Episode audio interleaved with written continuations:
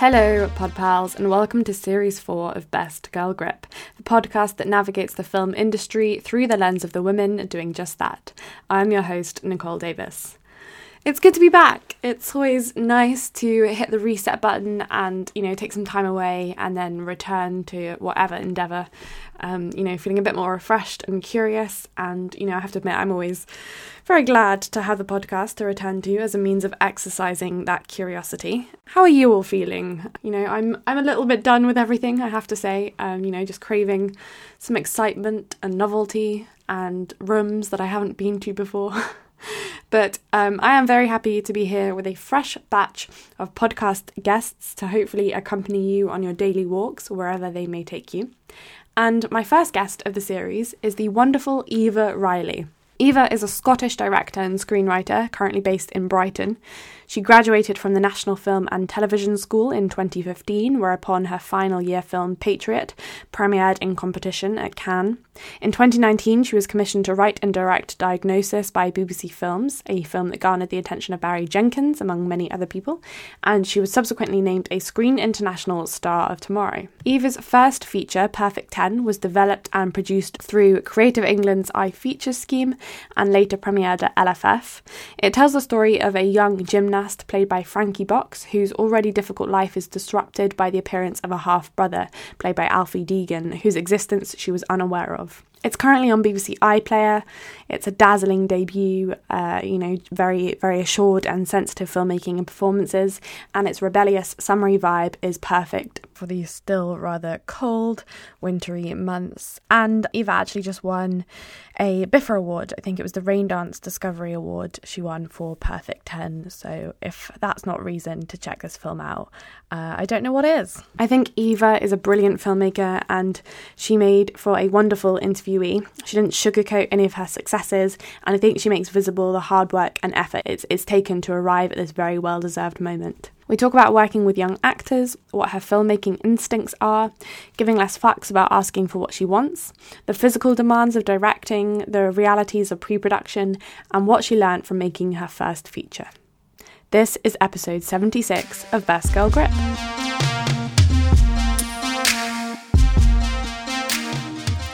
I'd love to know, first off, what you consider to be your first official job in film. I had, first of all, some experience on film sets. When I was, after I left my undergraduate degree, where I first got interested in filmmaking, I started to get some jobs. I just wanted to know what it was like to be on a sort of professional film set. So I got a job on a short film that was shooting in Edinburgh, and I think I was an art department assistant. And I don't know why, but I thought art department would be quite a cool area to be in. And yeah, I was just assisting the main art director, and it was a sort of horror short film, I think. And it was really interesting. I did realise quite quickly that art department definitely wasn't my thing, especially when you're an assistant. I think there's such detail-oriented things. I remember I think I had to make cobwebs or something on a window. And I was like, wow, this is really not me, to focus on one small task. I think that's the genius of people who do those kind of jobs, that they can do that. But I think I realised it wasn't really for me.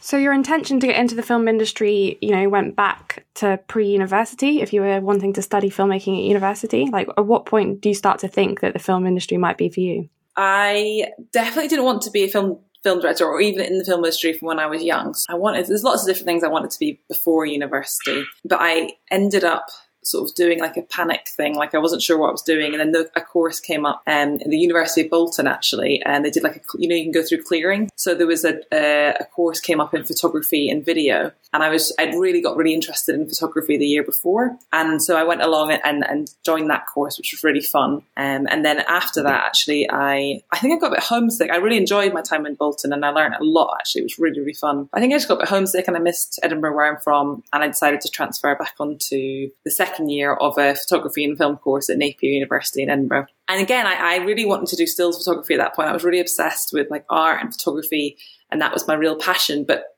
I think I was really lucky that I got into that course, which was photography and film, and that I could sort of dabble in that. So in my it's like my second year, I decided to do some filmmaking, and because a lot of my new friends I made in Edinburgh had already had a bit of experience making films, and I just thought I'd just tag along and try that out. And also, like, I'd always had an interest in, like, I'd always kept like notebooks from when I was very young, and would always write down ideas and like for stories and things. But it wasn't in terms of like, I didn't imagine it going anywhere. It was just like a sort of fun thing, and I used that to make a short film. And then when I did that, I was like, wow, I really, really enjoyed, I just loved it. I just loved every part of making it. And it was a really nice experience.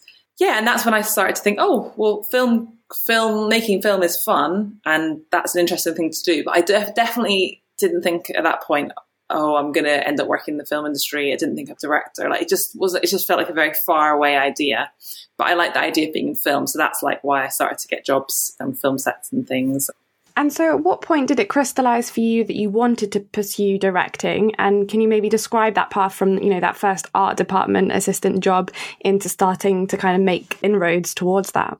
Yeah, so after I left my undergraduate degree, like I said, I was doing all these, I was doing lots of different jobs, you know, I was just like, you know, working in bars and cafes and things, and you know, just trying to work out what I was doing. And I did a bit of producing, like I produced like an animated short, and I was just, you know what it's like when you that age, just sort of dabbling around with everything, trying to work out what you want to do. And I think I was quite fortunate because at that time there was a lot of call outs for funding. Creative Scotland, I think it's called Screen Scotland now, but Creative Scotland at the time were doing, like, you could apply for money to make a film. And I just, yeah, so I would just apply to things, you know, anything that would come up, I would just apply to it. And I got like funding for making a short film. And I think that's really been like a thing that's continued throughout my career, is like applying for stuff and maybe getting little bits of funding to make films. So I was just kind of blown away when I was given some money to make a short film. I was like, someone's going to give me like, what, £10,000 to make a film? That just completely amazed me. Yeah, that sort of set me on my path, really. I made a short film called Sweetheart.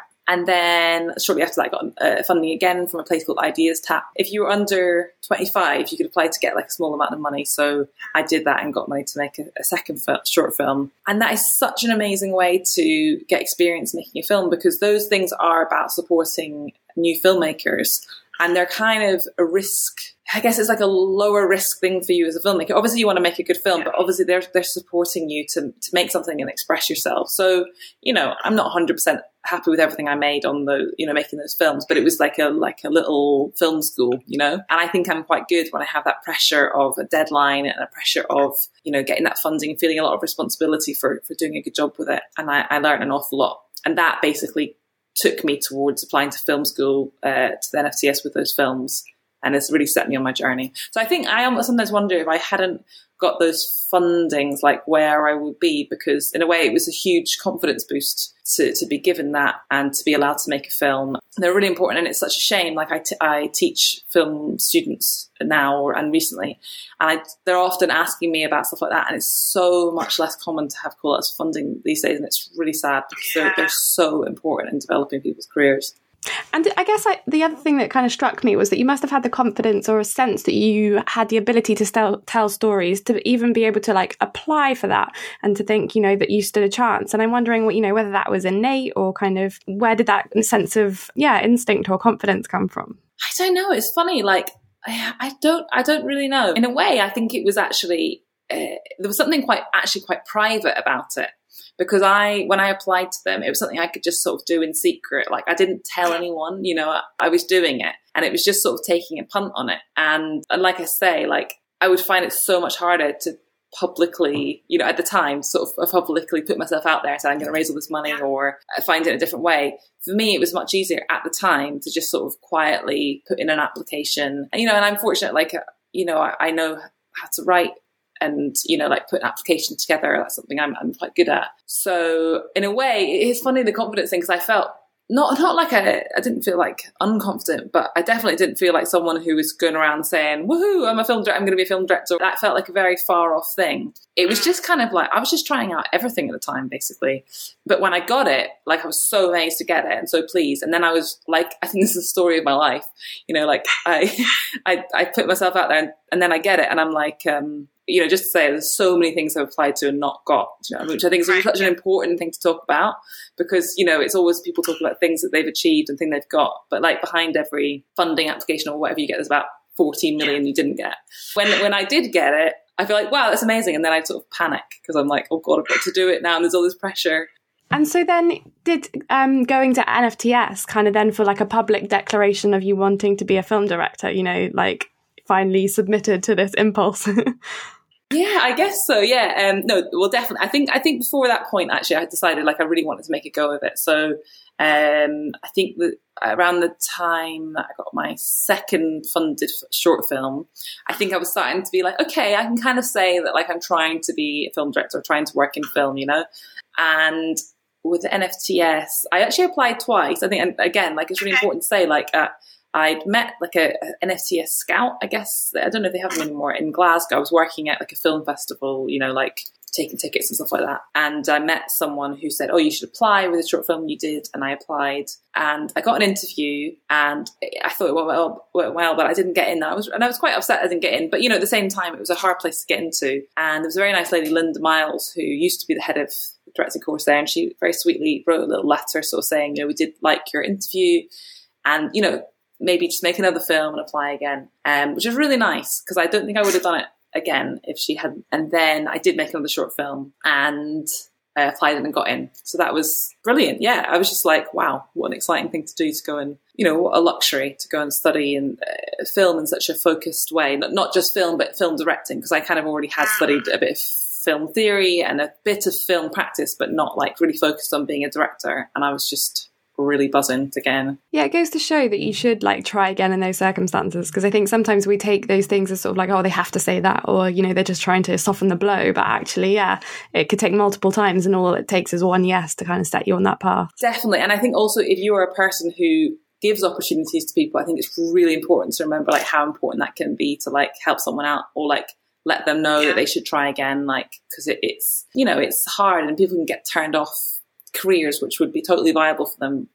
And can you talk a bit more about your experience at NFTS and how it kind of set you up for your career as a filmmaker and maybe the types of things that you were learning there? Yeah, so I had a really great time at film school. It's 2 years. Like the first year is very quite intensive. Like they really sort of take it back to basics, just about story and characters and acting, directing actors. And there's a lot of sort of playing around with little workshops and things. And then in the second year, you do make a 16 mil short film at the end of the first year, which is fun. And they kind of make it limited.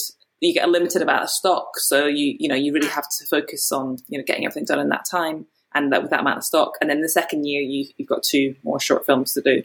So I think it was a really massive learning curve for me at film school, because not only did I, you know, just get lots of experience working on films and talking to other filmmakers and stuff, but I think I sort of realised what I was really interested in as a filmmaker and like what I was very clear about how I wanted to make films. Even though each film I make and want to make is different, like there's all these kind of core things I'm interested in. So I started to really realise that I liked really complex characters, and also characters who were not always heroic, you know, in the protagonists who were not always heroic. So I became really interested in characters who were like sometimes doing the wrong thing or almost like acting like antagonists, I guess, because I just thought it was really interesting. I did a short film for Video with Charlene White as the main actress. And that was like a real turning point for me, because she's a really complicated character and I just was really interested in that. And also I started to get really interested in improvising and working with actors to improvise and create really like sort of spontaneous performances. And I think just to have those 2 years to make these three short films and also all these little different exercises we did was really key, just to have the space to like play around with that and like really try and focus on that way of directing, which is a bit different, you know. And I think that gave me more confidence in the way I wanted to make films. And then what about the transition coming out of that? Because obviously you just described this very intense 2 year period where you have maybe all the resource at your fingertips and the support that you need to make these films. And then you're kind of back out into the real world and trying to kind of maintain that momentum. And did you find that tricky at all, or did you kind of find it quite natural? Yeah, I found it really, really hard. I think a lot of people who leave there do find it really hard afterwards, because, I mean, you actually leave film school in the January. So it's just like this very cold, bleak start to your year, and you're like, oh God, like what am I going to do with my life? And yeah, it was really hard. And you want to keep the momentum up from what you've been doing, and there's there's quite an unhealthy focus on things like getting an agent and stuff. Not by the film school, but just I think there's that whole sense of like trying to get an agent, you know, trying to get your next thing off the ground. And it's a bit of a pressure cooker, I think, especially towards the end of second year, because you're like, God, I've got to do well and I don't want to have wasted the time and everything. So it was a bit hard. But then I was really fortunate in that my short film I made did well. And that was just really exciting. It got into Cannes, and I hadn't had a short film I had it in festivals, but I hadn't had it in like a high profile festival before. Right. So it was just very, very, I just, again, was really, really excited. And, you know, it was all a bit over the top, you know, going to Cannes and waltzing around and, you know, it's all lovely. Yeah. So that was a fun year, just celebrating that short film, which I was proud of, and starting to develop new ideas. I started to develop new feature ideas, which was a new thing. I was very scared about making a feature film. It seemed like this huge thing, you know, because I'd made quite a few short films before, but it's so different directing a feature film. And also, like, I love feature films. I spent my whole life watching films that I love, and I'm very particular about what I like. And, you know, it just seemed like a huge thing, you know, so I was just starting to think about ideas and it sort of slowly started to go towards that. And were you doing other work in the meantime, you know, like post-graduating and before starting to kind of make a living out of filmmaking? You know, what were you doing to survive? Yeah, well, once I left film school, I moved back. So I'm from Edinburgh originally, but I moved to Brighton not long before I started film school. And then I went away to film school and I came back to Brighton afterwards. So I lived here with my partner, and I connected with the film school in Brighton and started to get some work there. So I think what I've always done most of the time is like have my own writing and directing stuff going on, but always having like something else alongside it. So that was a really good run of work where I was sort of lecture. It started off sort of just doing little lectures and stuff, and then I started to do more intensive like lecturing and mentoring students. So that I was doing that alongside writing, developing feature projects, and throughout the development of Perfect 10, the feature film. And I've kind of done that up until last year. And I've really, really enjoyed that. Like, I love working with students. I found, actually, I miss it a bit because I've not done it in a little while now. And I'm going to go back to it, hopefully soon. I love how I actually learn more about myself through teaching. Sometimes I'll say something very confidently in a class, and I'm like, oh, yeah, that's absolutely right. Yeah, that is true. And it's something that I hadn't really realised almost until I said it. So it kind of synthesises all these ideas while I'm teaching it. Yeah, I suppose it helps you interrogate your own practices, and just, you know, they're asking questions of you, which, you know, might throw up things that you just kind of haven't thought about. I guess you're in that environment where, yeah, curiosity is like key, I think. I really loved, like, I did a lot of like screening short films and feature films to students, and it's quite exciting, like getting someone who's a bit younger than you, like showing them something that they haven't seen before and them getting really excited about it. It's something that's maybe a bit more harder to get hold of or harder to see for them, and you know, you feel like, wow, they're really excited about this film. It's a great feeling.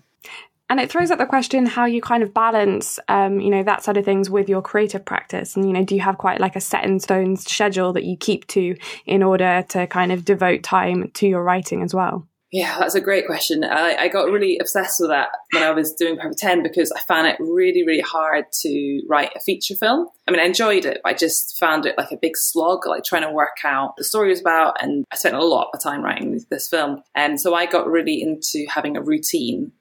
It's interesting because I didn't used to be a routine-y person, but everyone says now that I'm like really obsessed with routines. So I find that I work best 100% in the mornings, which is really annoying because I'm not a morning person. I don't know why my body does this to me, but I'm literally like the laziest person. I'm so bad at getting out of my bed. I always sleep through my alarms. I'm notorious for the amount of alarms I have to put on. And it's like, then I'm in a job where when I'm directing, I have to get really early in the mornings. And also when I'm writing, I work best in the mornings. It's just a cruel joke. When I wrote short films, I found everything much easier with writing. And I didn't need to have that with writing a feature. As much as possible, when I wasn't doing something else, I'd try and get up and get out of my house, go somewhere else to work for like 2 or 3 hours. And do that really intensive writing time. And then after that, I would find I had more time for emails and, like speaking to people. And also on my laptop, I have like a thing called Self-Control, which is an app where it completely blocks certain websites. But you can't get back on it. It's just, I haven't found a way to do it. So what I would do when I was writing is just go to somewhere to work, put my blocker app on my laptop, and I couldn't get back online. And that would sort of force me. The thing is, I don't find that's the same. If it's practical stuff, I don't have the same issues with getting distracted.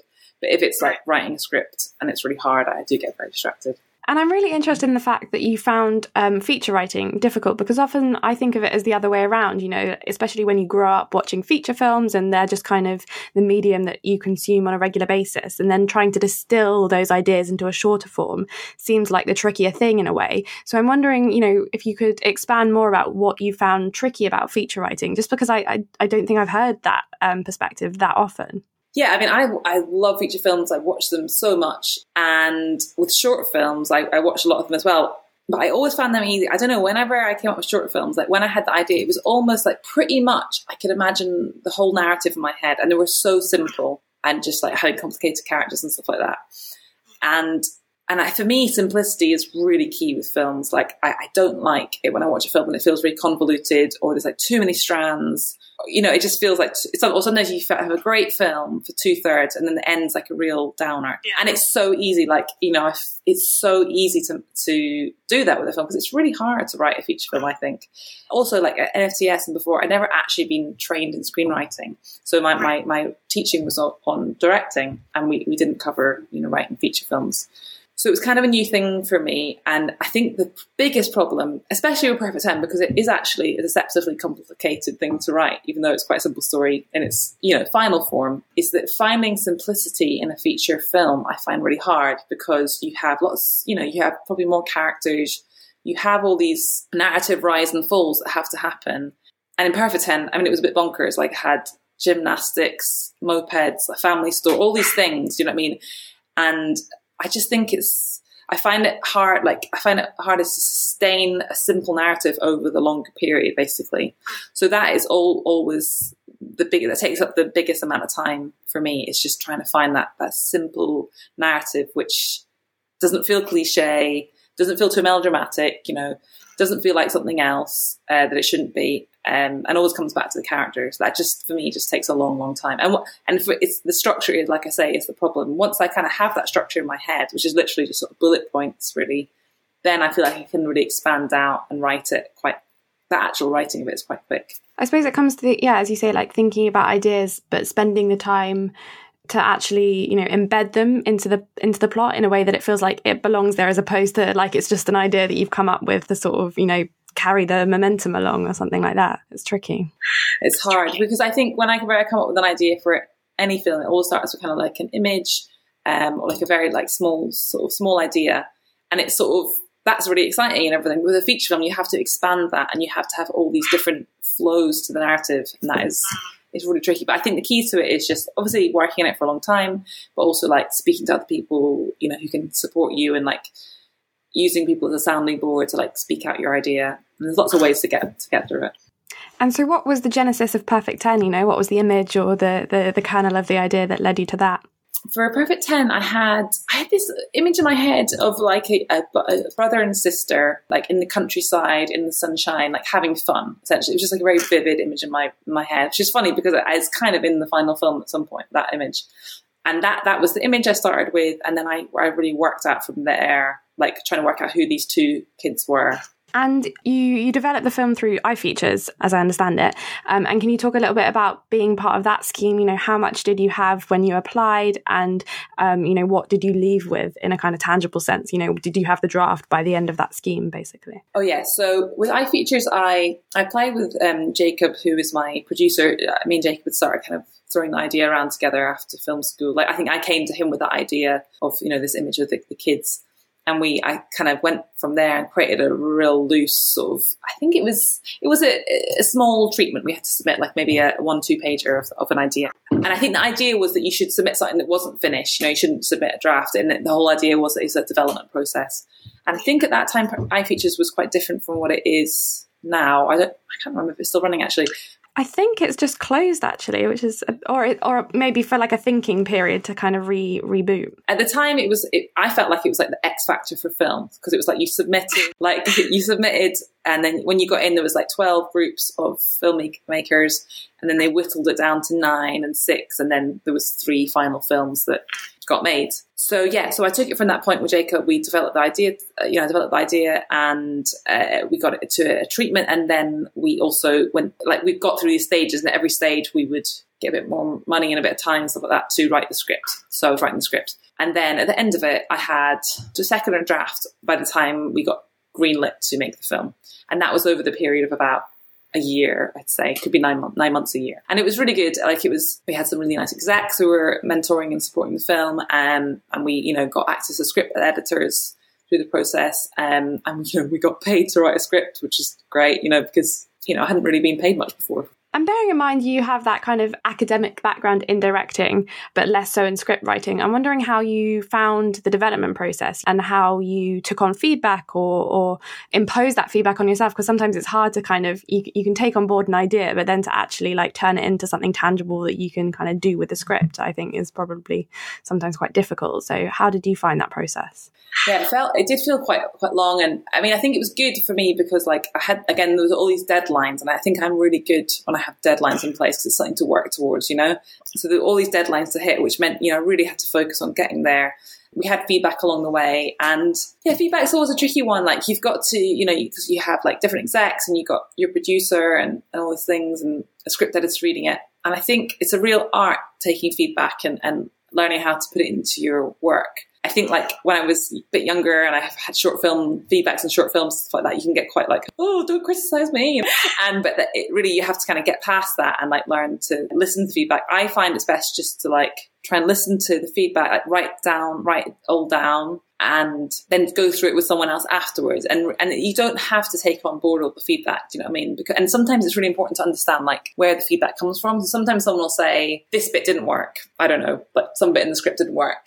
And you think in your head, well, yes, it did work. It absolutely does work, you know, because of this and this and this. But sometimes if you take a step back and you think, okay, do you know what? Actually, it's not that bit that's not working. It's the bit earlier in the script, which is making this bit not make sense, you know? And then in just terms of general development, yeah, it does feel like quite a slog developing stuff. And sometimes you're like, it's frustrating because you think, you kind of feel like you're going down the wrong path sometimes. And you think, this is not right. But you still go down it because you don't know what else hell to do, you know, like, I don't know what to do. So you'd go down that route and you kind of come back from it, but in a way going down the wrong path, you kind of realize, okay, well, at least that's not the way to go with it. And there was a lot of that in Private 10, like, because it's almost like people will say, oh, it's a sports film because it's got gymnastics, or people will say, oh, it's a crime film because there's crime in it and, you know, mopeds and stuff in it, or it's family drama. And actually I had to go down a lot of wrong paths in the script writing, in that there's like a really schlocky version of like Perfect 10 where it's much more to do with crime and it's much more dramatic. And there's a version where it's more like a competition film, you know, where it's going towards a final, you know, sports competition. And I think I had to go down those paths to realize, like, that is so not me. And I had to keep on, like, watching other films, like, reading stories and things and doing a lot of research into, like, the real world, these things, you know, the film is set in, to realize actually there was a much more simple way through it. So I think probably I made it more difficult than it needs to be, the whole development process. But again, it's like, it makes it so much easier for the next films that I develop. Yeah, and I guess knowing your process for next time, you kind of now know much more how your brain works, or how you get to certain ideas. And I have to say, like, with Perfect 10, like, having just said that, you see that your film kind of flirts with all these ideas, and I think it's so much more grounded by not like going fully for like one like genre or one kind of element. It sort of it feels much more truthful because of that. And that kind of leads me on to my next question, which is, I read a quote that you said iFeature sort of helped you develop or follow your instincts. And I'm wondering if you can expand on that, you know, like what do you feel your instincts are as a filmmaker? And, you know, was it ever difficult to listen to them or like to follow your creative intuition? Yeah, so I think iFeature was really good because it did give me a lot of space. I mean, there was feedback and everything, but at the end of the day, I did feel like I was allowed to make the film, you know, I wanted to make and to get to almost have the time to work out what I wanted to make, I guess.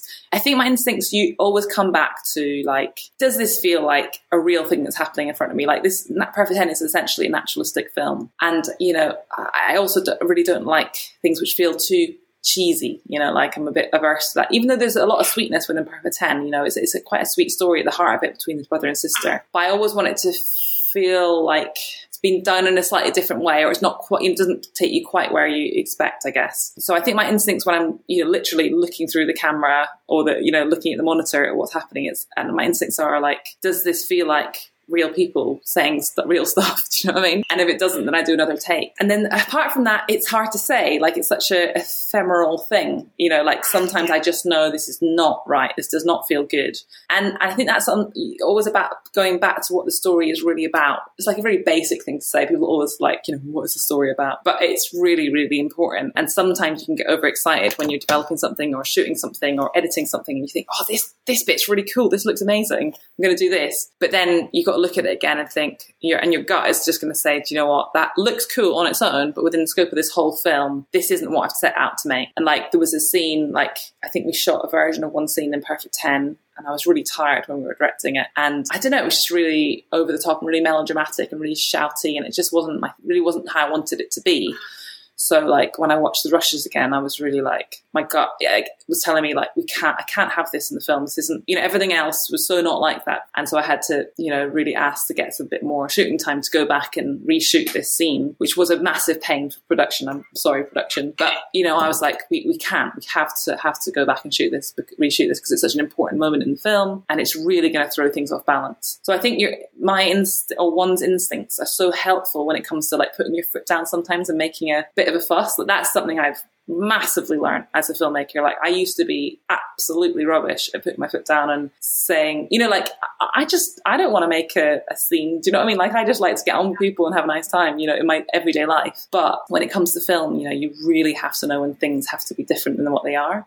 When I was younger, I used to make short films and I was quite unhappy sometimes with them because, and I'd realised in the edit, I was like, oh, I really should have not done that. And I did that because I thought someone else made a suggestion and I just went along with it. Whereas now I'm probably a bit of a nightmare because I just don't do that because I've had such bad experiences before with that. And I'm like, no, we have to change this because when you know, you just know. And, with film, it's so much money involved in making it. And like, you just don't want to sit in the edit and like be kicking yourself for something which would have maybe been a small problem at the time, but actually is a huge problem later on.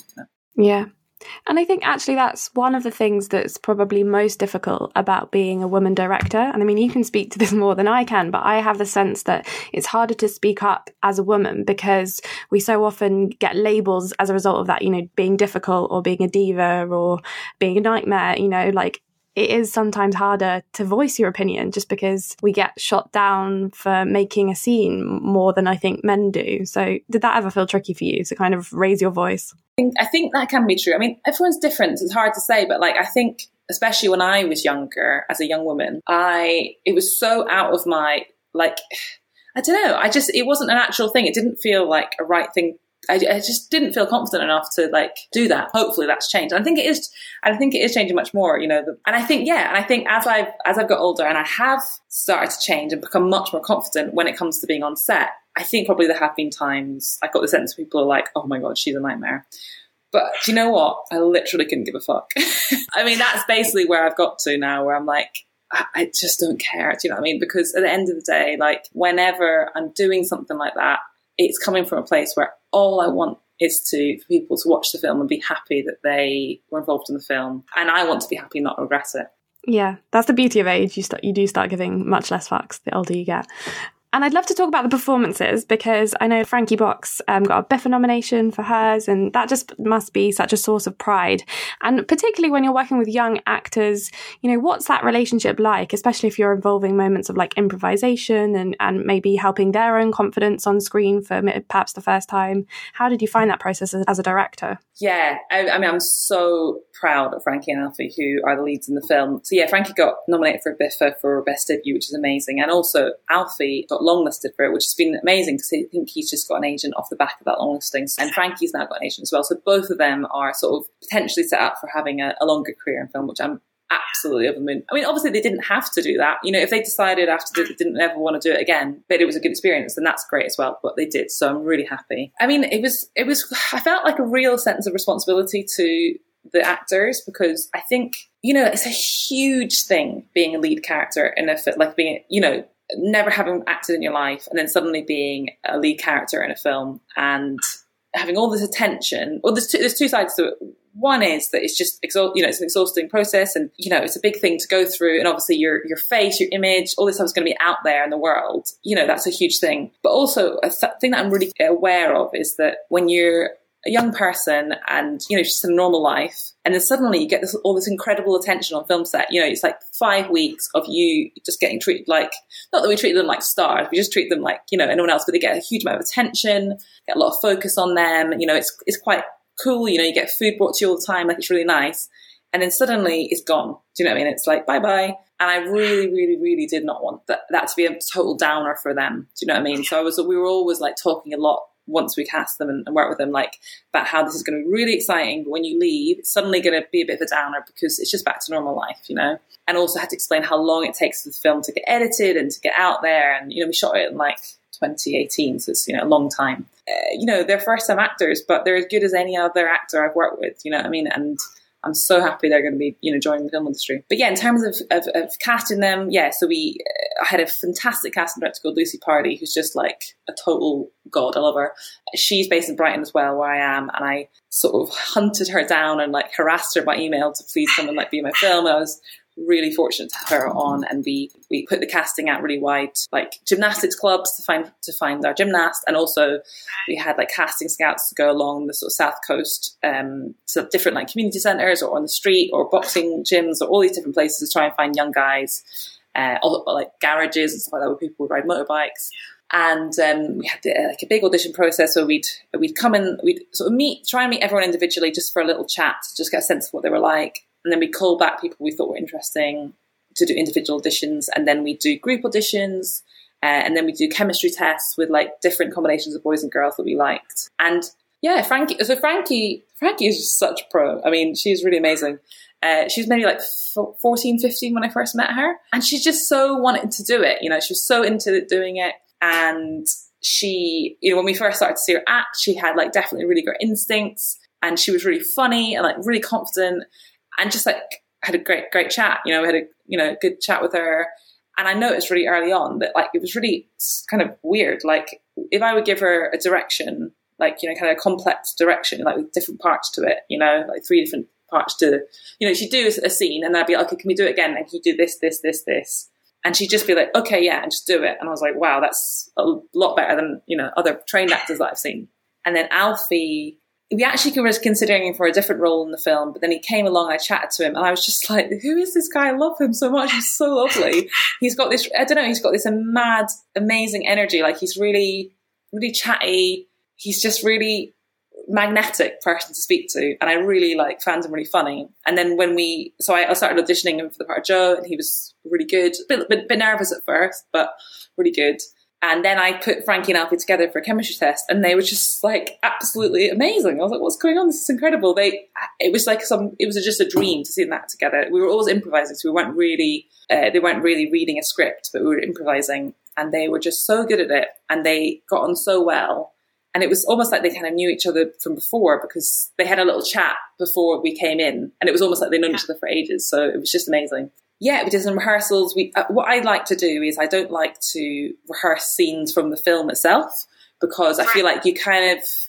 I've had it before in films where you rehearse the scenes before you shoot the film and then they do the best performance in the rehearsals. You're like, fuck's sake, you know. You're always trying to get back to that moment. Yeah, because it's like... But it makes sense to me because in real life, we don't go around repeating the same moments in our life, do we? So for me, it's all about kind of bubbling everything up until the shoot and then you shoot it and... you get the best moment there, you know?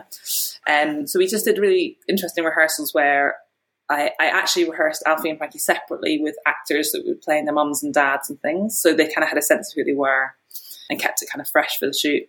And then during the shoot, I think they were a bit bowled over, you know, by how many people were involved in it. I had told them repeatedly, like, you know, but I think they just suddenly realised when they actually got there, like, the, you know, like sort of this is the theory, but in practice it's so different, you know? And I think they were a bit nervous in the first couple of days, but then we just got into the swing of it. And I just really lent into doing improvised scenes. So when I say improvised, doesn't mean... I always try and repeat this because people think that when I say improvised, it means I made up the story on the spot. It's not like that. You know, the whole script and all the turning points in the film are mapped out and each scene is written, but it's just that I gave the actors like the scope for changing the dialogue around. Sometimes a little bit, sometimes quite a lot. You know, sometimes I'd say, okay, you really have to say this. But you can say something else in the run up to that bit, you know, and it's kind of using certain like lines of dialogue as kind of like a turning point for the scene. So it's like, you can go anywhere with this, but once you get to this line, then you change it and you're going to go this way with the emotion, you know? And it just, I think Alfie especially loved that. I think Frankie as well, they both loved it, but I think Alfie, because he had a bit of nerve sometimes about like the dialogue and learning all the lines, like he just thought that was amazing to work in that way. It was just so nice because also like, I'm a different person to them. I'm a different age, I'm from a different background. I don't know how, you know, they say, they have certain ways of saying different things, and it's just so much more fun when it comes from them, and they got a great sense of humour. So a lot of the jokes and funny bits in the film are just that stuff they've said. So, and I mean, you spoke at length there about the kind of the rehearsal process for the actors, and I'm wondering how it applies to directing, because you can't really rehearse directing in that way. So how are you preparing for the shoot, you know, both mentally and physically? What are you doing to gear yourself up for that? That is a really good question. The physically bit is really interesting because I actually went to the gym a bit before the shoot because I was like, it's like quite physically demanding. So I started to go to the gym just to get myself like my energy up. But also what I do a lot is I like watch a lot of other films.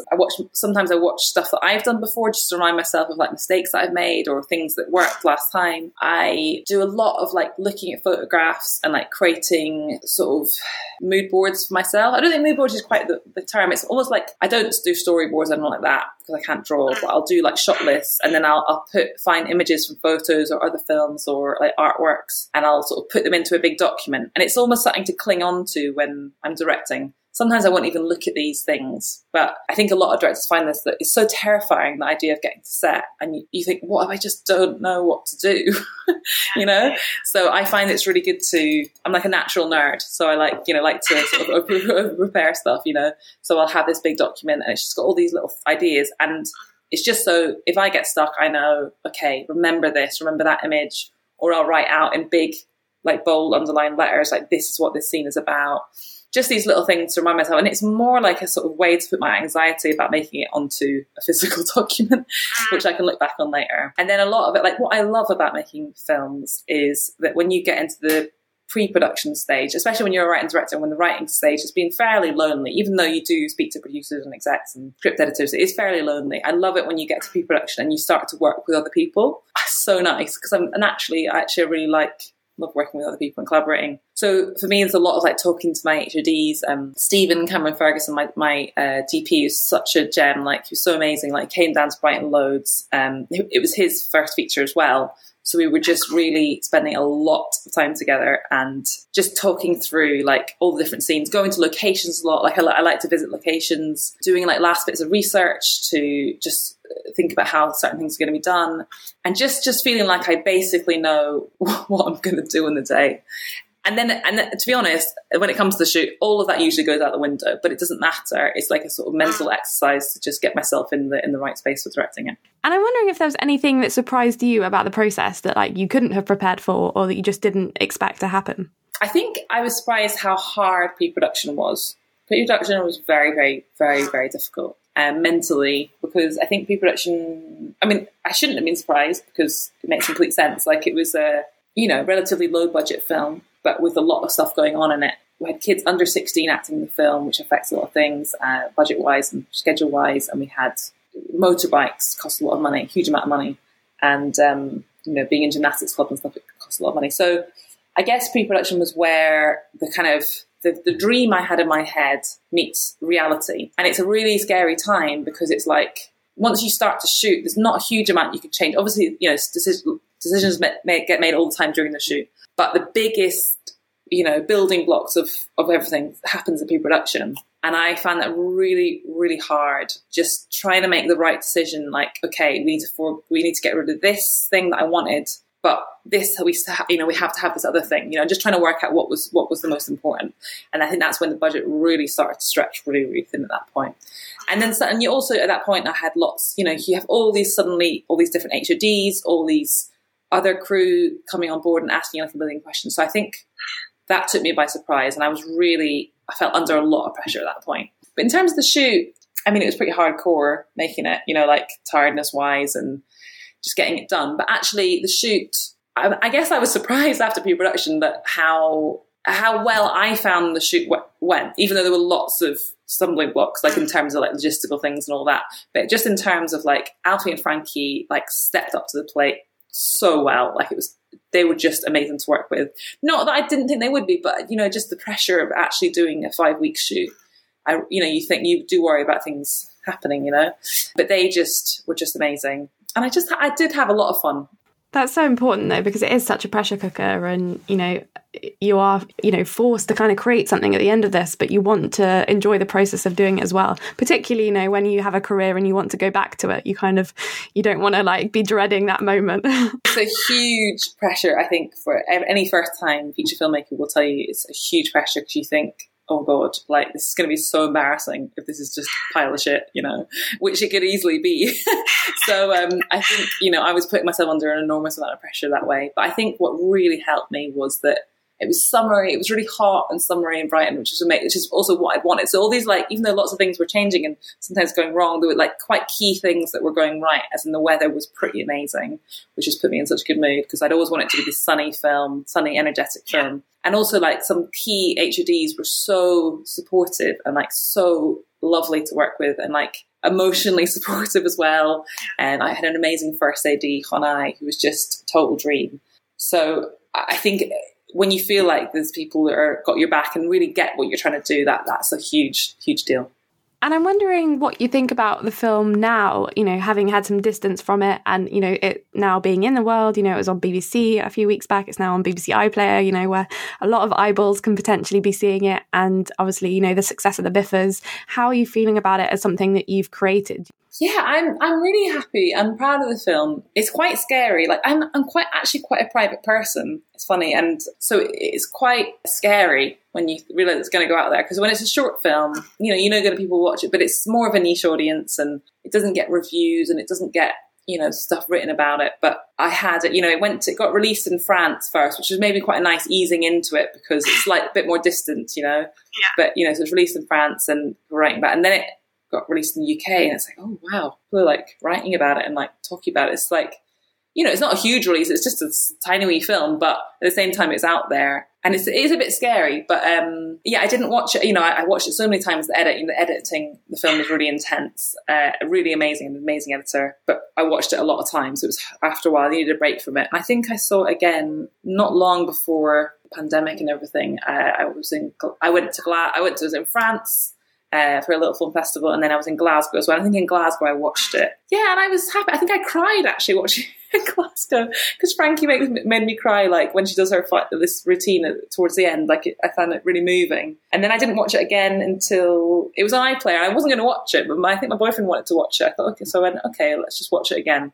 And it was amazing. It was just like watching. I don't mean my filmmaking was amazing. What I mean because it was just quite bizarre. Like watching on telly, I was like, oh wow, all these people are watching this possibly at the same time. And it just felt like, it felt really nice, it felt very pleasant, and I felt really happy. I think the additional thing, like we've spoken about, is I'm so proud of Frankie and Alfie who are in it as well. So it's like, I'm happy with the film and I'm also just so proud of them. Obviously there's like always things like I'm super critical of my own work, and there's things that I'm like, oh, that could have been better. But, you know, I feel like the main thing I set out to do, which was to make it sunny, very colourful, very energetic, and to primarily be about the journey, emotional journey of this main character and her kind of the blockages in her character because of grief. So I feel like when I watch it, what I intended to do has kind of come out mostly. And then you mentioned the pandemic there, and I'm wondering, you know, how have you spent this lockdown? Because it can be, you know, it's been quite hard, I felt, just to be sort of creatively inspired or to feel like you're doing anything worthwhile. You know, how has it been for you as a filmmaker? Are you working towards anything at the moment, and how have you found kind of creating in this time? Well, I mean, it's been totally bizarre for everyone. And for me, it's been like a double thing because I had a baby in October 2019. So like, congratulations. Thank you very much. So my daughter was like 4 or 5 months old when pandemic stuff happened. So it was like pandemic, first feature being released and having a baby. It was just a very bizarre selection of things. And do you know what I mean? It's just strange, very strange year and a horrible year. But I guess my focus mainly, you know, was my bringing up my daughter this year. Yeah, and it's just been trying to, I've been trying to get back into work, but that's mainly been writing. It's been a bit tricky because I'm in quite a small flat with a baby, it's hard to find space to write and everything like that. So yeah, I mean, it's just, what can I say? It's just been a bit of a bonkers year for everyone. Now what I'm doing is I'm developing new projects. So I'm developing another feature film, which is also about teenagers, called Circle. But I'm working with another writer called Emily Markison, who's been amazing. And that's just been really nice because it feels like quite a lot to do to write a whole feature film myself, especially with my life changing, by having a child. I suppose it's as well, though, pandemic aside, it's always adjusting your process and kind of, like you said with the rehearsal, not trying to recreate that first feature experience and just knowing that whatever you do next is going to be different just by nature of, that's what changes and that's what growing up is. Yeah, absolutely. And it's also trying to learn something from the last one. I did find writing the whole thing by myself really hard. So that's why I sort of, before the pandemic, I decided I wanted to work with another writer on that. So I think that's really, really helped. So I think it's just if you can just learn at least one thing from each project you do, that's good. It's going in the right direction at least. Yeah, totally. And then coming towards the end, I'm wondering if you can kind of distill a career lesson, what do you think is the biggest learning curve of your career thus far? I think, not to repeat myself, but I really, really think the most important thing that I've learned is choose your battles, I guess, is the most important thing. Because, and not that everything should be a battle, hopefully you don't have any battles making a film or anything like that. But invariably, there's lots of people involved in making a film, during writing, during pre-production, during the shoot and during the edit. There's lots of different opinions, and there's a certain way that as a director, if you are the director, that you want to make things. And it's really important, well, first of all, it's important not to make a film by committee, which is what can easily happen when you just sort of take on everyone's opinions, or you're not really confident enough in how you want to do something. So you kind of need to learn to really do things the way you want to do them. And I learned that through making short films, where I definitely did them by committee. And I think that, do you know what? It's funny that didn't happen when I did my first ever tiny little short film in my undergraduate degree. That didn't happen because it was just a tiny little shoot. And it was just me and my pals, making a film in my flat and just doing things our way. And it was really fun. But then when I started to get money to make short films, there was suddenly all these people. And I was like, who are these people? I was expected to have a lot of opinions and know how to do things. And I would sometimes just make decisions because other people said it was a good idea to do them. So I think it's, sort of learning what you want to say. Sometimes you'll disagree with people, and sometimes you just got to let things go and be like, okay, let's do that. But sometimes you really have to know when to dig your heels in, like I say, and get things done in the way that you want them to happen. Yeah, I guess it's about, allowing more voices into the room, but at the same time, not letting them dilute your own or something like that. Yeah, exactly. Just learning when to make your voice heard. And then finally, I'd love to know, what is a film from a woman director that you consider to be a bit of a hidden gem that maybe you wish more people had seen? So many. A film that was quite important for Perfect 10, and I watched it again this year actually, is a beautiful film called Summer 1993 by a director called Carla Simon. Have you seen it? I love that film so much. That the child performances are, I was just amazed at them. It's absolutely beautiful. So it's a Catalan filmmaker called Carla Simon, and in interviews it's based on her own childhood. It's just about this young girl who's lost her mother and then goes to live with her auntie and uncle in the countryside with a little cousin who's a little bit younger than her. And, the girl's grieving. She's 8 years old. She's the most amazing actress. It's just, I cried for about 50 minutes of this film. It's the most beautiful thing ever. And it's just it's about grief, but it's not done in a cheesy way.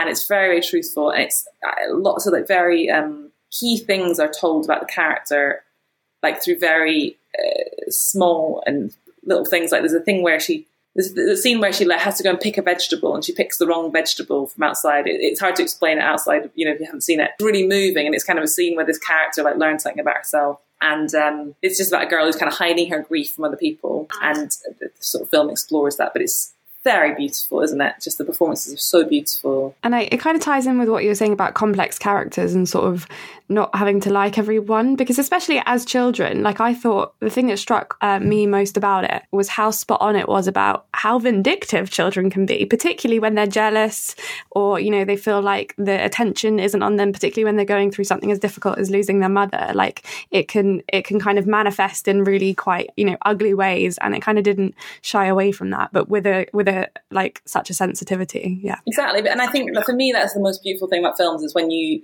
see someone do something like it's maybe not a great thing, but that's the point. I mean, I don't want to watch films about people doing good things all the time. That's like sounds really boring. And then the other film as well is a beautiful film called Body. I think it's called Cielo in Polish, but it's by a Polish director called Malgorzata Szumowska. Have you seen that? I haven't seen it. No, is she the director that did Mug?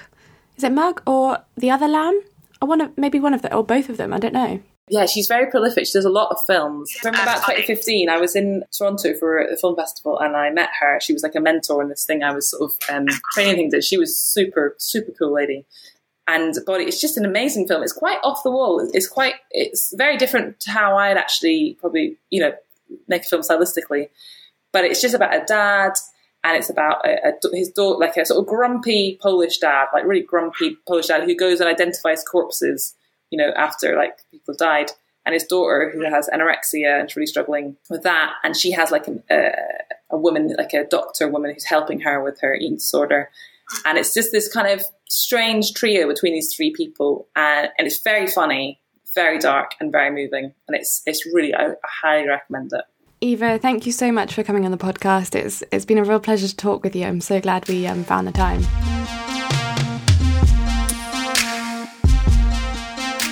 Thank you for downloading this episode of Best Girl Grit. You can find all my previous series on Apple Podcasts, Spotify and Acast. If you liked what you heard, please do leave me a review, subscribe, tell your friends, let me know on Instagram at Best Girl Grip, and I'll be back with another episode next week.